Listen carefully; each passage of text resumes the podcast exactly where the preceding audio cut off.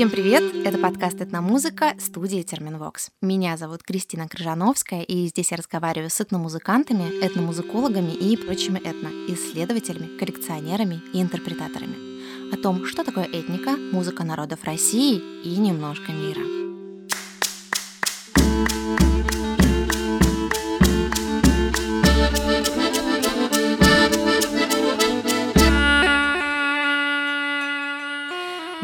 Уже девятом по счету выпуске этномузыки я по-прежнему в Карелии, но в области Ленинградской, туристической деревне Верхние Мандраги. Фото срубов и расписных теремов на берегу Свири вы сможете увидеть в нашем инстаграме собачка этномьюзик, нижнее подчеркивание. Здесь мы разговариваем с Евгением Ербеневым, мультиинструменталистом и лютье, собственно, человеком, который занимается изготовлением старинных музыкальных инструментов от гусли и кантеля до колесной лиры. Узнаем историю и, конечно, послушаем звучание самих инструментов. Зовут меня Евгений Ербенев, я музыкальный мастер, изготавливаю старинные музыкальные инструменты, и так удачно сложились обстоятельства, что играю я вообще на всем, что может издавать звуки. На всех видах музыкальных инструментов. Духовые, ударные, смычковые, щипковые, струнные, клавишные. Могу их все продемонстрировать, не только вот изготовить. Евгений, а вы самоучка? Ну, в каком-то смысле можно и так сказать. Ну, в любом случае, я не изобретал велосипеды и перенимал знания у старших поколений, у других людей. Но можно и сказать, что и самоучка, потому что каких-то дипломов, учебных заведений по этой специализации у меня нет. А вы как пришли вообще к вот этим инструментам? Они уникальные, они экзотические. И не то, чтобы они есть в каждом дворе, в каждом регионе даже. Интересно, откуда появился интерес? Ну, это надо начать издалека, с самого начала. А мы не торопимся. В 7 лет меня первый раз выгнали из музыкальной школы. Первый раз, вот да. что интересно. И э, сказали, ничего из этого ребенка не выйдет, вообще не музыкальный, куда-нибудь в другое место его отдавайте. Родители отдали меня учиться в художественную школу. Я учился 7 лет в художественной школе, но у соседа моего была гитара, поэтому я стал играть на гитаре. И в 14 лет э, школьный ансамбль, э, я пришел туда и говорю, я хочу с вами играть. Они говорят, ну мы тут все с образованием, все ноты знаем, нам некогда тут тебе пальцем показывать, куда нажимать. Пойди-ка ты выучи тоже это все, если хочешь с нами играть. Я говорю, хорошо, и стал заниматься музыкой. И так как я был, по их мнению, самый худший музыкант, то меня куда можно самого худшего музыканта. На бас-гитару надо отправить его. Все там, там всего четыре струны и там пум-пум-пум играть. Вот так я оказался снова в музыкальной школе, стал заниматься. И с тех пор я играл а, около 20 лет на бас-гитаре и контрабасе в различных ансамблях, коллективах. Играл и рок-музыку, конечно же, пубертатный период без этого невозможен. Все мы это проходили. И после этого джаз несколько лет, довольно долго, ретро-музыку. А где вас можно было услышать вот в качестве а. музыканта на бас-гитаре? Долгое время, около 12 лет, я жил в Ростове-на-Дону и играл в коллективах ростовских. Была такая группа Smoking Guns, мы играли ретро 50-х, 60-х годов музыку. Потом еще 5 лет я работал в цыганском ансамбле под названием Сливовица, что у меня фактура позволяет влиться в коллектив. Да, надо понимать, органично. как Евгений выглядит. Это черные волосы, собранные в хвост, серьга в ухе, борода, то есть очень колоритно. Да, усы самое главное. Самое главное усы, конечно.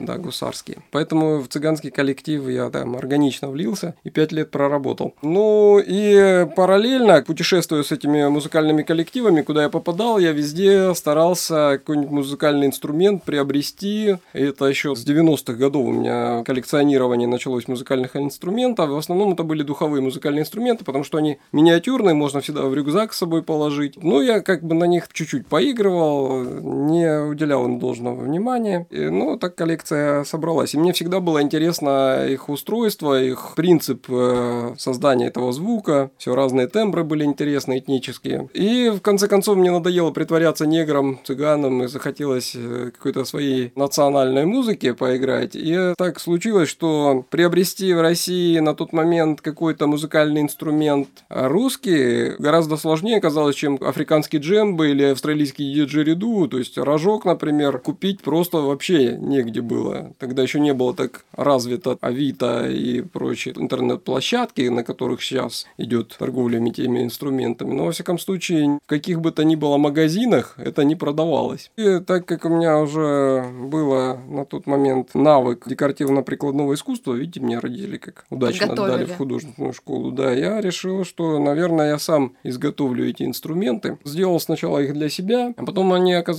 довольно достойного качества, и люди захотели тоже себе такие музыкальные инструменты. Я стал участвовать во всяких выставках, ярмарках, фестивалях, и уже не как музыкант. Я приезжал на те же иногда площадки, но только я уже приезжал со своей такой вот ярмаркой музыкальных инструментов. Ну, так вот я в это дело вошел, и в Мандраге я попал тоже интересным путем через семь рукопожатий. То есть э, человеку, который здесь работал, сам он из Казани, нужно было уехать в Казань к родителям, ему нужна была подмена в его мастерской, где бы человек мог продемонстрировать колесную лиру. Он позвонил своим знакомым до этой средневековой музыки в город Новороссийск. Из города Новороссийска мне позвонили в Ростов-на-Дону и спросили, ты же на колесной лире играешь? Я говорю, да, играю. Он говорит, а ты не мог бы поехать на север Ленинградской области, э, на границе с Карелией, в деревне? Там, говорит, очень красиво, интересно, ну, там можно немножечко денег подзаработать даже. Я говорю, до пятницы я совершенно свободен, выезжаю.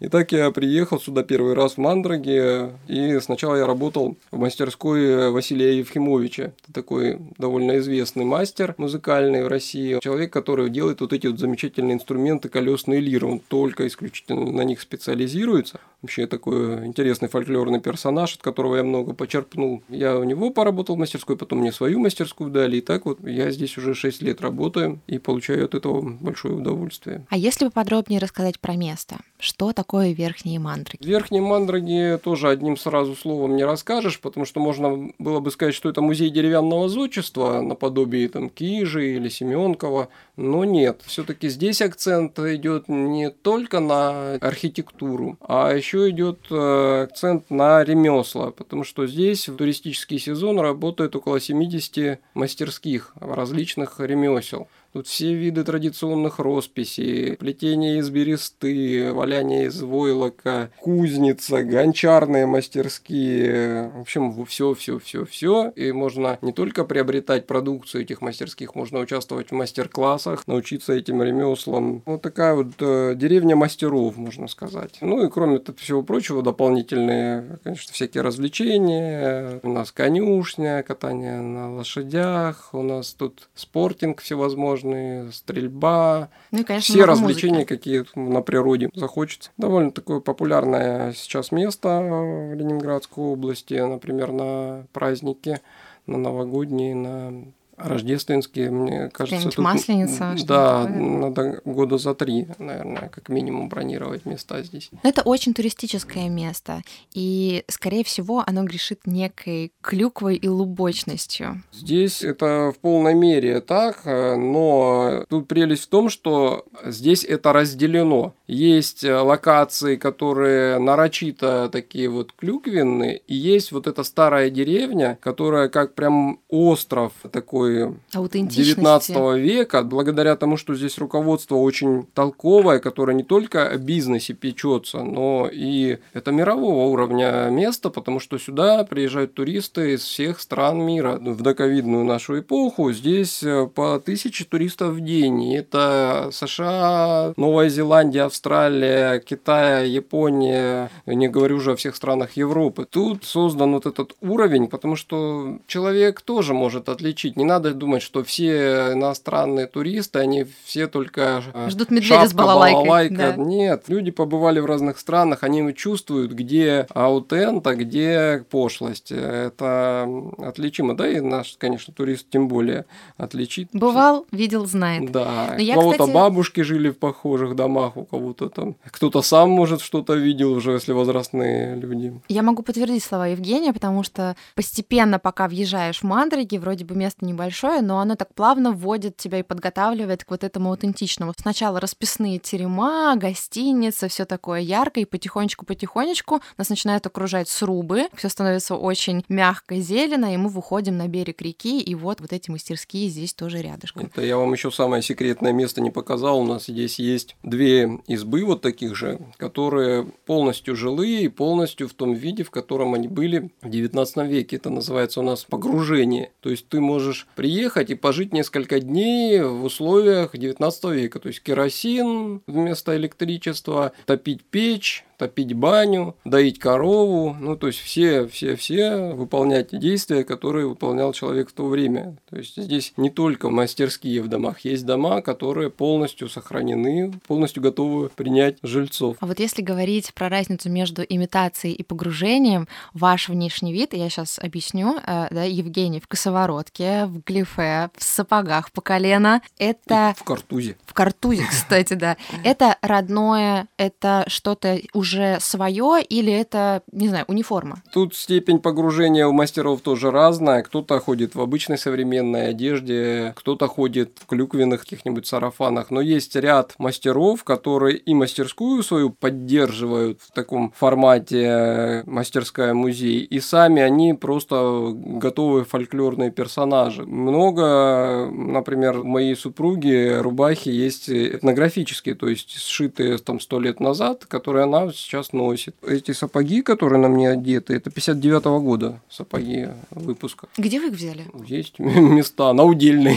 Ну, конечно, Питер. Здесь в этом смысле тоже нет какой-то, что всем приказано одевать такие вот косоворотки или такие сапоги или такие картузы, просто люди, которые в теме, они собирались тут годами, 25 лет уже мандрагам, а вот в таком виде, как они сейчас, около 25 лет, а так вообще они больше существуют. За это время здесь собрался народ, который сам хочет быть частью этого образа. Знаменитый кучер наш, Ерофеич, это просто вот берешь, это типаж. Человек, который играет Деда Мороза без грима. Это его настоящее отчество Ерофеич, когда он сидит, правит лихим рысаком, запряженным в коляску, в дрожке или в сане. Вот это мандраги, а не только домики. Например, у нас тут пряничная мастерская, такая. Там Надежда Аполлоновна. Знаете, она напоминает бабушек, которых играли Пельцеры в сказках. Но она не потому, что она в это играет, а потому, что она такая и есть. Фея Человек, который он за свою жизнь просто стал уже образом. Вот мы выяснили, что мандраги — это э, не домики, а люди. А если мы говорим про музыку, что это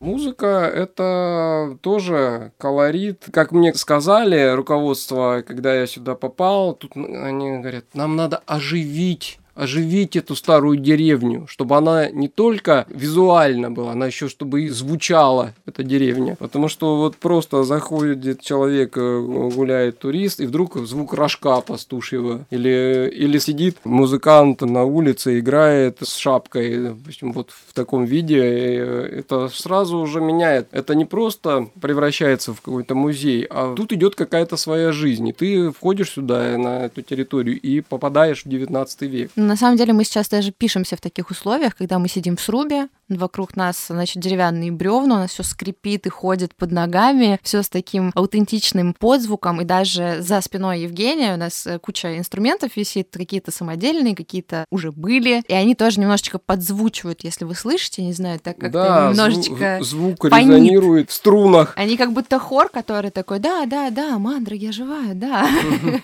А если мы перейдем к инструментам, нам тоже надо бы подзвучить наш подкаст по традиции. С чего мы начнем? Возьмем что-нибудь такое попроще, но при этом с интересной историей, что мы потом еще и поиграть Надо дадим. Начать обязательно с самого сказочного музыкального инструмента, который называется по-русски гусли, потому что я всегда свою экскурсию начинаю с этого инструмента, чтобы создать вот это вот сказочное настроение. Ни один инструмент не может нас сразу перенести в сказку так, как это делают гусли.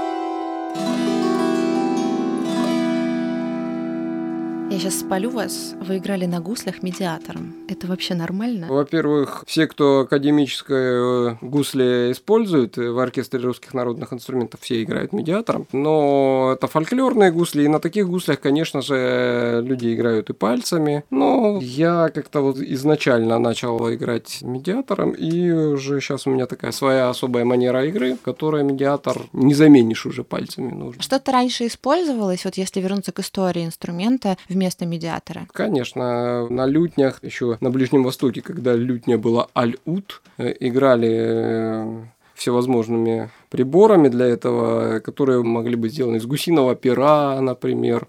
Так, кстати, клавесин появился. В клавесине вместо молоточков гусиные перья щипают струны, поэтому у него такой звук. Ну и костяные, раковин морских, чего только не было этих медиаторов, кожаные всевозможные. Какая история у гуслей? У гуслей история интересная, потому что они неразрывно связаны с эпосом и славян, и финоугров. Это инструмент, который он и персонаж сказок, и под эти инструменты рассказывают сказки. Самые древние гусли, вот такие лировидные, были обнаружены на раскопках древнего Новгорода в слое XI века. Называют их славиши иногда, потому что тот экземпляр, который был обнаружен, на нем была надпись вырезана славиша. Возможно, это было чье-то имя. Имя, да? да, или, может быть, это назвали так инструмент, потому что славиша это соловей. Mm. Тут всего пять струн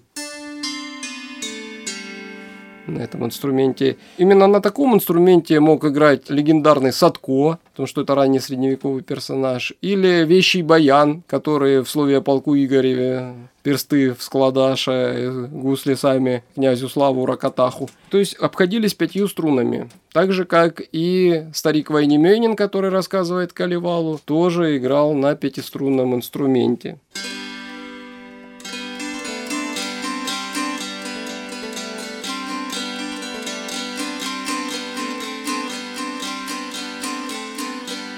Ой, какова матушке, да в кременной Москве, Ой, какова батюшке, да в городе.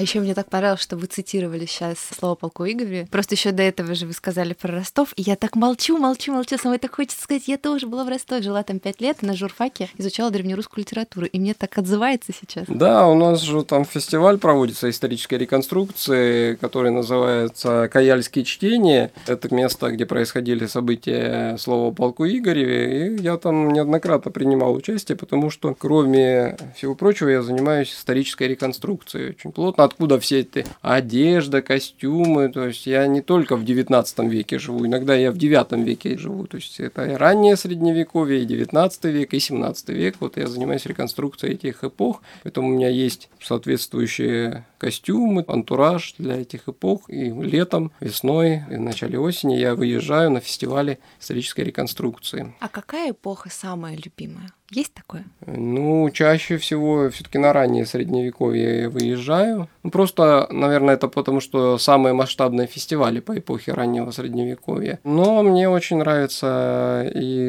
17 век, и, конечно же, период этнографии уже, это вот конец 19-го, начало 20 века. Мне все нравится. Мне нравится это ощущение, когда ты можешь переключиться в другое время. Машину времени уже изобрели, Наша но не все ей пользуются. Наша музыкальная машина времени сейчас куда двинется? Так, от гусли мы пойдем да, к чему? гусли – это один из древнейших музыкальных инструментов. Кстати, если мы уже о них заговорили, надо кантали. сказать, что кантали, вот, да, у меня еще один музыкальный инструмент, это тоже гусли, но не такой специфической формы, потому что, по легенде, старик Вайнемёнин сделал их из головы огромной щуки. Мне кажется, немножко похоже, да? Хорошо, что без зубов. Спасибо. Да, да. И держат их на коленях, они по-другому немножечко играют. И это один да, из моих любимых инструментов. Про, если говорить про по-другому, то гусли мы опираем на грудь, получается. Да, то есть гусли мы поворачиваем к зрителю, вертикально угу. держим, а этот инструмент мы держим либо на коленях, либо на стол. Клались гусли, исполнялись.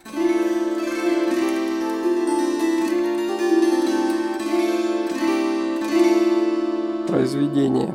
Если попытаться сравнить звук, то мне кажется, что кантель звучит э, мягче и более как-то глубоко, что ли. Не так да, звонко. Мне кажется, это может быть из-за того еще, что само натяжение струн может быть не такое сильное. Ну и конструктивные особенности инструмента тоже привносят свой колорит. Мягкий, очень бархатный звук у кантеля. Кстати, что слово гусли-то значит? Гусли это по-славянски струны. Одна гусля это одна струна, гусли это много струн. В принципе, кантеле слово имеет то же самое значение. Это аналоги. В большей степени это отличается именно языком но а не какой-то конструкцией, манерой игры, звуком. Это тоже есть различия. Главное отличие – это название. Иногда сложно сказать, кантели это или гусли. Не дерутся ли фольклористы, кто раньше появился и кто трушнее гусль, гус, гусля, гусли? Много же струн. Я думаю, что в каждой стране идет агитация за то, что это наше все. Хотя эти инструменты появились задолго до вообще появления как бы то ни было государственности на территории, вот где мы сейчас с вами находимся. Ну, явно нынешнее территориальное деление не актуально да, было. инструменты уже были, и там не поймешь, кто и что. И у нас, тем более, племена финно-угорские и славянские не так перемешаны. Мы можем в Поволжье поехать, там в Мордовию, там-то финно-угорские будут, и на наоборот, куда-нибудь заехать на Балтику, и там будут славяне, в Германию куда-нибудь палапские славяне какие-нибудь будут. Поэтому это все очень сложно. В Германии тоже все скажут, о, цитера, мы знаем этот инструмент. Ко мне многие приезжали из многих стран, у каждого там кокле, кантеле, канклес, цитра, псалтериум, псалтерион. В общем, этот инструмент, я думаю, с античности известен, и он а, в разных просто странах по-разному называется. Мы продолжим с финно-угорскими инструментами, то у нас осталась йохика, и есть еще аналог славянский. Если шагнуть в сторону, то есть мы не вперед пойдем во времени, а в сторону шагнем, то в то же время, когда и были гусли, появляются смычковые инструменты, одни из древнейших смычковых инструментов. Русский гудок, такая вот скрипочка. Тут тоже все ломают копья фольклористы, называть ли это гудком или не называть, потому что гудком называли другой инструмент, больше похожий на скрипку в 17 веке, а это называть ли его смык или как-нибудь еще, ну, мы не будем углубляться в эти филологические какие-то дебри. Я привык называть этот инструмент гудок, его называют там византийская лира, в общем, это оставим мы тем, кто теорией занимается. Так как я занимаюсь практикой, мне некогда вдаваться в такие подробности. Лаконичная форма, три струны, смычок. Лукообразный смычок. Все дети, которые приходят в мастерскую, они, а это, говорит, из этого стрелять надо. Я говорю, нет, ребята, это... Этим надо играть.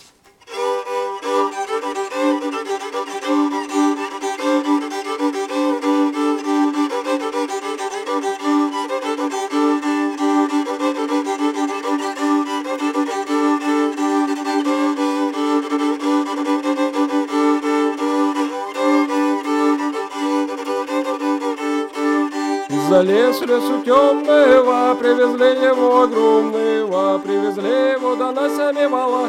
Бродяга был закован кандала. Тут и девушки, и бабушки бегут, и куды такую хрену вину везут. Одна-то подивилась, об его облокотилась. Скоморохи играли на таких инструментах, потому что до изобретения балалайк, или не изобретения, а заимствования еще оставались сотни и сотни лет. Да, гудки известны тоже нам с 11 века примерно. Ну и аналог финно-угорский это йохика, йохикантале, волосяные гусли, потому что и смычок, и струны сделаны из конского волоса. Вот так звучит лошадкин хвостик.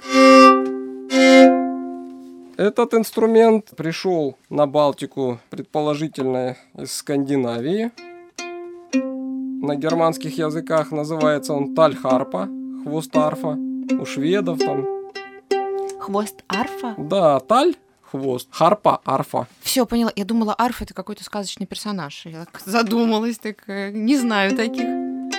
А здесь у финно-угорских народов называется он йохика. Сейчас переживает этот инструмент второе рождение. Он был очень основательно подзабыт, кроме именно локальных каких-то мест. Но благодаря тому, что Эйнар Селвик э, записал саундтрек для сериала «Викинги» на этом музыкальном инструменте, сейчас бум этого инструмента происходит и в Европе, в США, и в России тоже. Мне Про кажется, него вспомнили. Бум еще и за счет вообще, в принципе, деятельности области вардрунной и в локальной сцене сейчас происходит. И, собственно, эта музыка, вот мы тоже как-то да, следуем по стопам. Всегда вот происходят такие всплески. В моей юности вышел фильм «Храброе сердце», и тут все начали играть повально на волынках. Сейчас вот все будут играть на тальхарпах и йохика. Ну, это слава богу, что происходят такие вбросы в поп-культуру из фольклора. Они очень помогают, потому что люди, услышав что-то опосредованное, уже переработанное, подготовленное для уха современного слушателя, некоторые из них могут потом пойти вглубь, начать копать, слушать что-то более аутентичное, аутентичное серьезное и так прийти вот к этому инструменту по-другому. Потому что если сразу давать неподготовленному слушателю слушать записи каких-нибудь бабушек и дедушек, это испытание. Я не против популяризации, некой профанации, может быть, даже фольклорной музыки. Я абсолютно не против этого, потому что именно это позволяет ей оставаться в живых. А йохики оживать.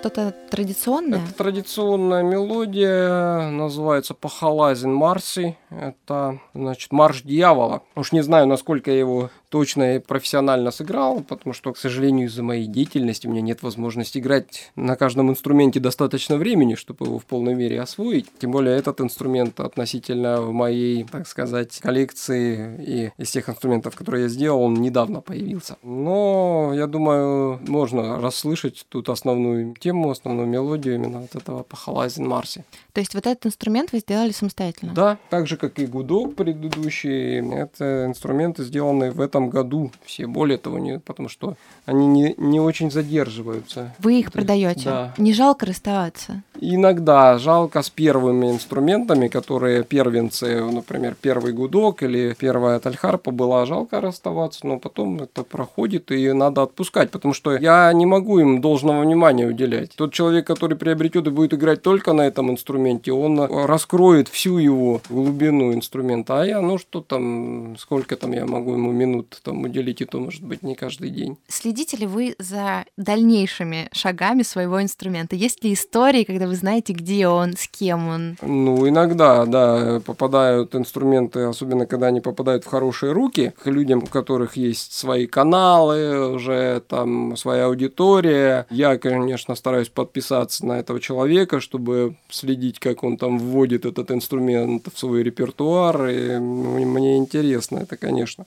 Есть примеры? Вот. Есть в Казани такой музыкант, тоже мультиинструменталист. Вот он приобрел Юхика, и сейчас он уже его потихонечку, потихонечку вводит. Э, его зовут Артур. И ссылочку я на его канал могу тоже вам дать. Посмотрите. Он делает всевозможные кавер-версии музыки из компьютерных игр, из фильмов всяких. Ну и авторский материал, конечно, тоже. И он в этих своих видео играет на нескольких инструментах. Это все звучит вместе и в основном на этнических инструментах. Иногда эти инструменты например, вот у меня был инструмент, с которым мне очень было жалко расставаться, потому что я на нем пару альбомов я записал. Это была двойная свирель, она мне очень нравилась. Самые, по моему мнению, удачные сотен этих свирелей, которые я сделал, была эта свирель. И ко мне приехал сюда замечательный саксофонист, дудукист Антон Котиков, известный, он и джазовый музыкант, и э, этно-музыкант. Он приехал ко мне, и я не смог устоять. Он хотел какой-то инструмент от меня, и ему именно эта флейта понравилась. Ну и как я мог ему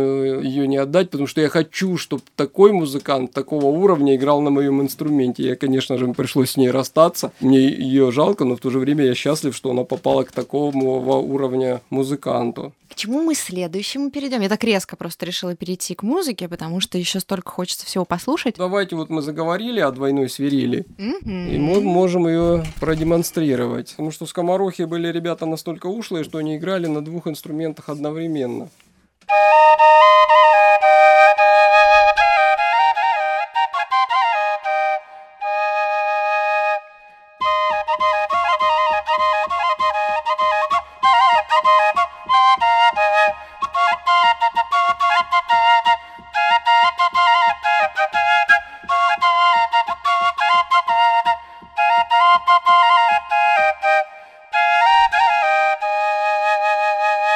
Что хочу сказать, что, наверное, если ты находишься чуть подальше, то это такой прекрасная музыка, так легко, такие все молодцы. Я слышу, как вы дышите, там два инструмента, это невозможно вообще, это два потока воздуха, это потрясающе. Специально для ленивых музыкантов есть наоборот, карельский тоже финский инструмент, называется паю пилле. Паю – это ива, пилли, дудка, на которой играют одним пальцем одной руки. Даже нет отверстий mm-hmm. игровых на этой флейте. Одним пальчиком играем.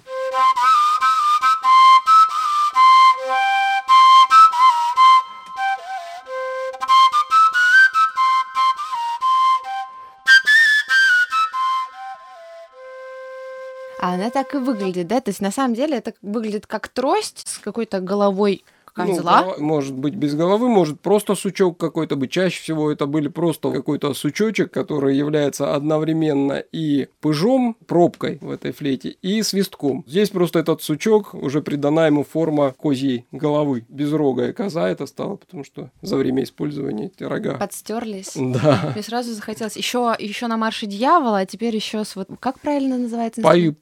Паюпиле с головой козла, козы. Есть группа, которую я узнала только в этой поездке, называется «Сатана козел. Я просто хочу произнести это название, мне очень нравится. А вот если перейти от э, А до краю, какие инструменты минорные, какие мажорные, и есть ли вообще такое деление на грустные и веселые инструменты? Ну, это редко такой инструмент, такой он же должен очень ограниченный быть в возможностях, потому что все-таки даже на пятиструнных вот этих кантелей все равно можно сыграть и грустную мелодию, и веселую мелодию. Все-таки, мне кажется, это зависит от исполнителя и от репертуара больше зависит, чем от инструмента, потому что даже на самых, казалось бы, там таких серьезных грустных инструментах всегда можно сыграть в мажоре, сыграть что-нибудь веселое. Иногда, мне кажется, это зависит от того, есть ли барабан в ансамбле. Если есть барабан, то можно на чем угодно сыграть веселое.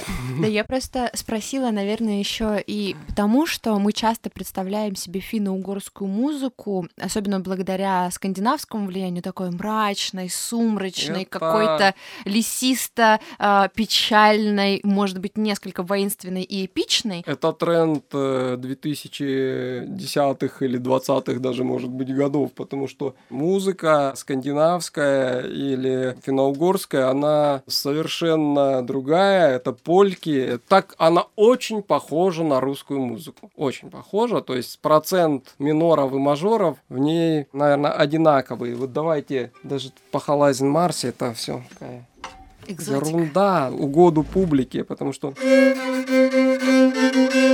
Сейчас мы подстроимся.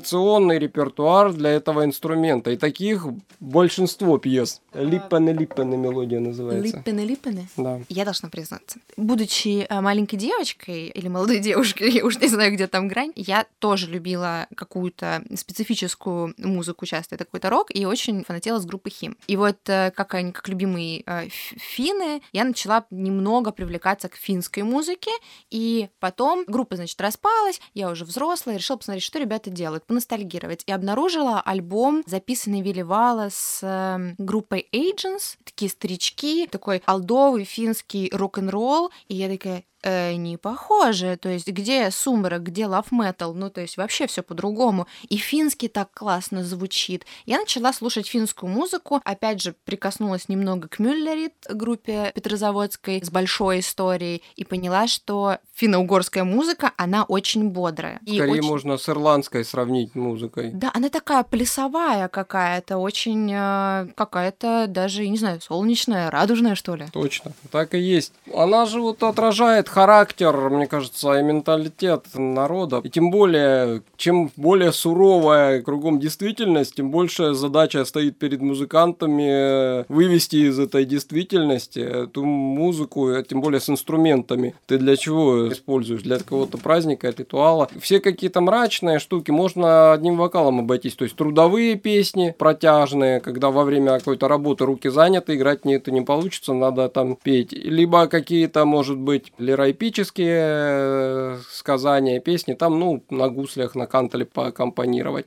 А все остальные инструменты, да, смычковый инструмент, у него задача быть громким, веселым, дать человеку разогнать свое сердце и поплясать. Вообще надо напомнить, наверное, что не только викинги ходили на бои всякие, но еще вообще-то были строители, были кузнецы, были рыбаки, были, не знаю, да просто скоморохи, и люди женились, рожали детей, праздновали дни рождения, ну, и, даже... и музыка обычно сопровождает веселье. Викинги это был вахтовый метод работы, да, все остальное время они были нормальными людьми, кроме похода, любили покушать, выпить, потанцевать, повеселиться. Ну и в той же Вальгале, наверное, или Бальхала, как правильно сказать, ну, там да. явно под чарку, ну, не, не, не мрак там, звучал. Да, да, да, да.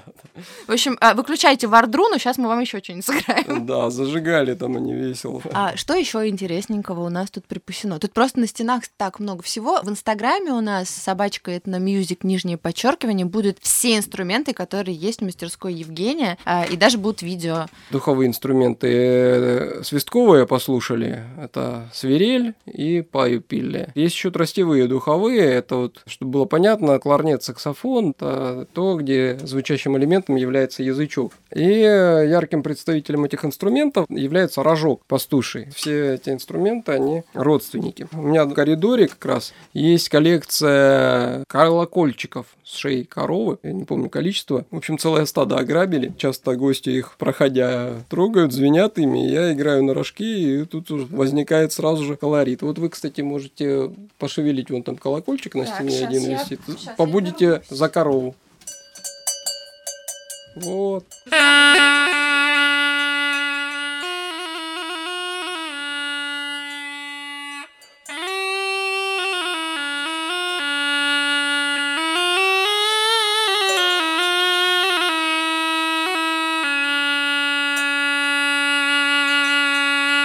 Рожок – это то, что еще называют жалейкой, это более позднее название. Это распространено было как раз вот в соседней Тверской области, и на юге тоже было Курский рожок. Такой вот инструмент тоже сразу создает колорит. А если соединить три рожка и добавить запасные щеки, Запасные щеки. Да, Мне бы кто бы щеки поотрезал-то. Понадобится нам немножко надуть для этого. Это будет у нас волынка.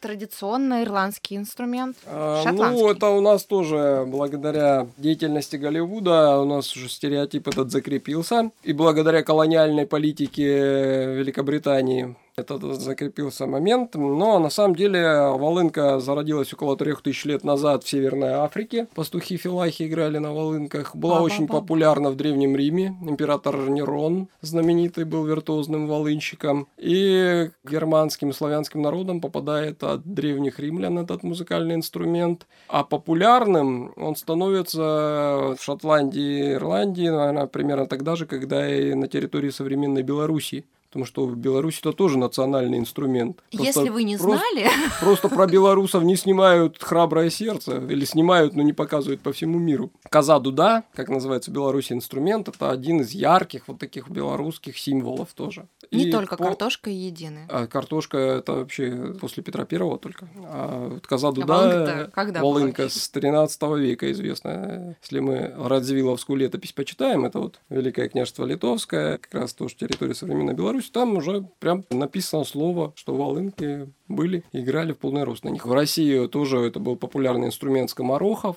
На лубках часто волынки изображаются. Но, к сожалению, в целом виде ни один инструмент, именно русский, Не сохранился. Не сохранился, поэтому это версия русской волынки, потому что мы сказать стопроцентно, вот так выглядела русская волынка, мы не можем. Это версия русской волынки, которая опирается на изобразительные источники и на соседние белорусские инструменты, которые сохранились. И такие роговые раструбы на конце игровых трубок, из воловьей кожи. Мешок, волынка.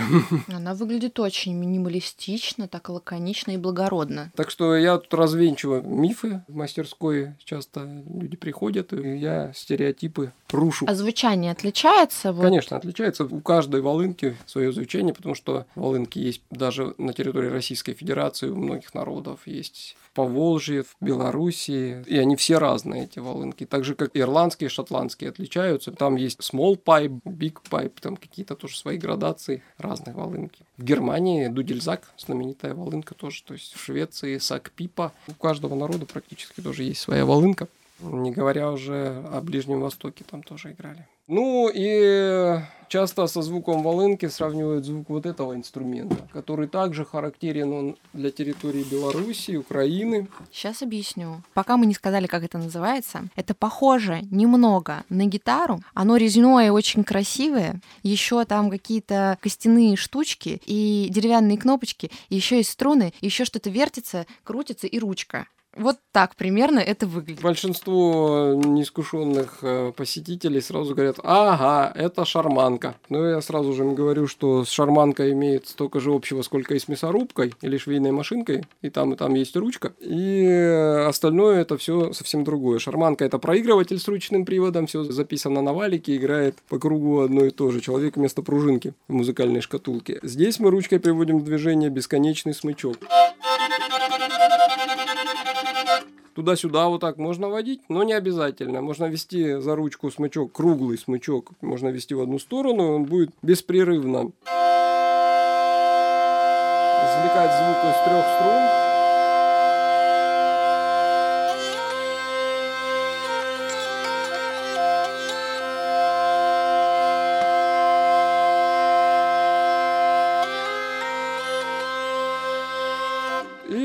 Можно одновременно играть и петь, в отличие от волынки, потому что на волынке у тебя рот занят, а здесь ты, пожалуйста, можешь играть, петь, пить, курить и говорить одновременно. Ну, главное, чтобы здоровье позволяло. Здесь у нас располагаются клавиши, на которых подвижные лады. То есть вот эти планочки на гитаре металлические, к которым мы прижимаем струны, здесь мы вместо того, чтобы к ним прижимать струну, мы их прижимаем к струне и так меняем ее высоту. Такое сложное устройство. То есть механизированная виолончель. Это, а не шарманка, можно сравнить с виолончелью, мне кажется. Сейчас надо её настроить.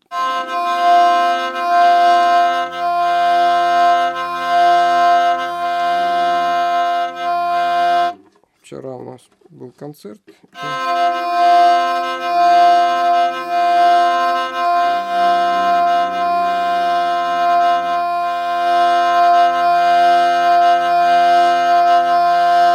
Даже настройка звучит как э, какая-то э, э, древняя мрачная музыка. Да.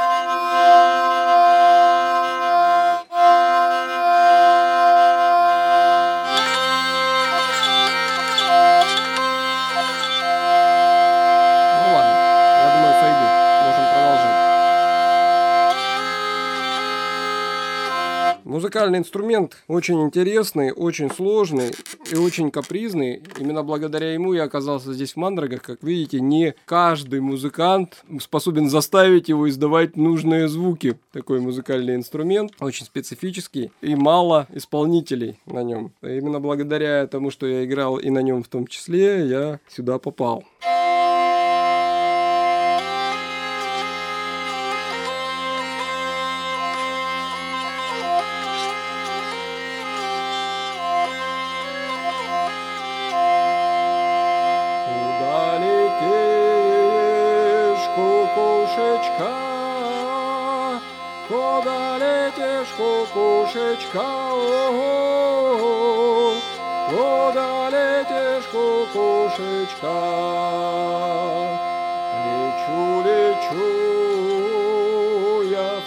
отлет,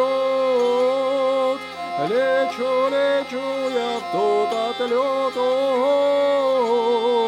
лечу, лечу я в тот отлет, где бы найти души покой, где бы найти души покой,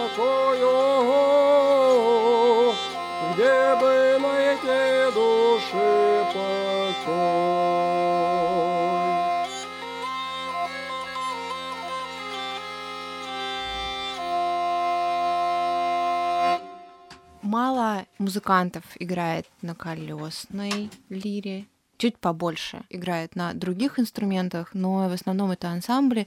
А что такого современного и этномузыкального можно послушать, что вам самому как мастеру кажется классным и аутентичным, при этом с какой-то классной э, современной подачей, потому что все таки хочется, чтобы музыкальные инструменты, хоть и средневековые, звучали сейчас и звучали так, чтобы могли слушать, как вы правильно сказали, адаптированно для современного слушателя. Много есть групп, которые можно слушать э, и получать удовольствие есть группы, которые используют эстрадные инструменты, но играют в то же время фольклорный репертуар по типу Инны Желанной и тому подобных коллективов, или там Звента Свинтана. А есть, наоборот, группы, которые используют инструменты средневековые какие-то или народные инструменты, при этом играют репертуар какой-то современный, современными ритмами, может, смеси используют из эстрадных инструментов и фольклорных. Ну, те же самые коллективы по типу туфельстанция. Да, в принципе, их сейчас масса этих коллективов, которые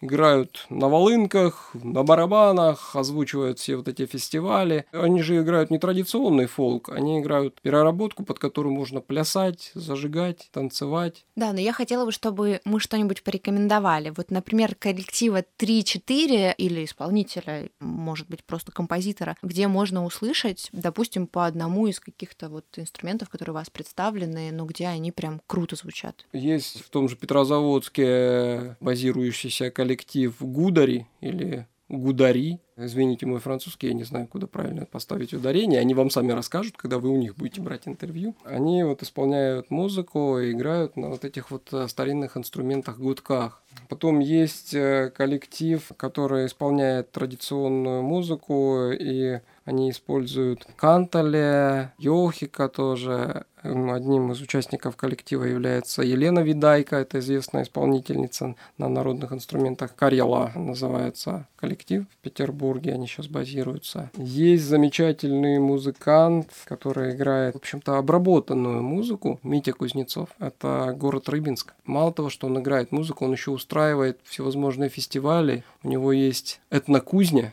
это площадка, на которой выступают различные коллективы фольклорные. И он взаимодействует на записях своих с массой разных музыкантов, иностранных, наших, отечественных. В свое время, когда-то давным-давно, много лет назад, был коллектив Разнотравье, да, у него. Ну, сейчас он сольно карьеру свою продолжает. Мне кажется, это было классное интервью. Очень здорово общаться с человеком, который знает, о чем говорит, умеет говорить и любит то, что делает. А, спасибо, Евгений, вам большое за интервью. Пожалуйста.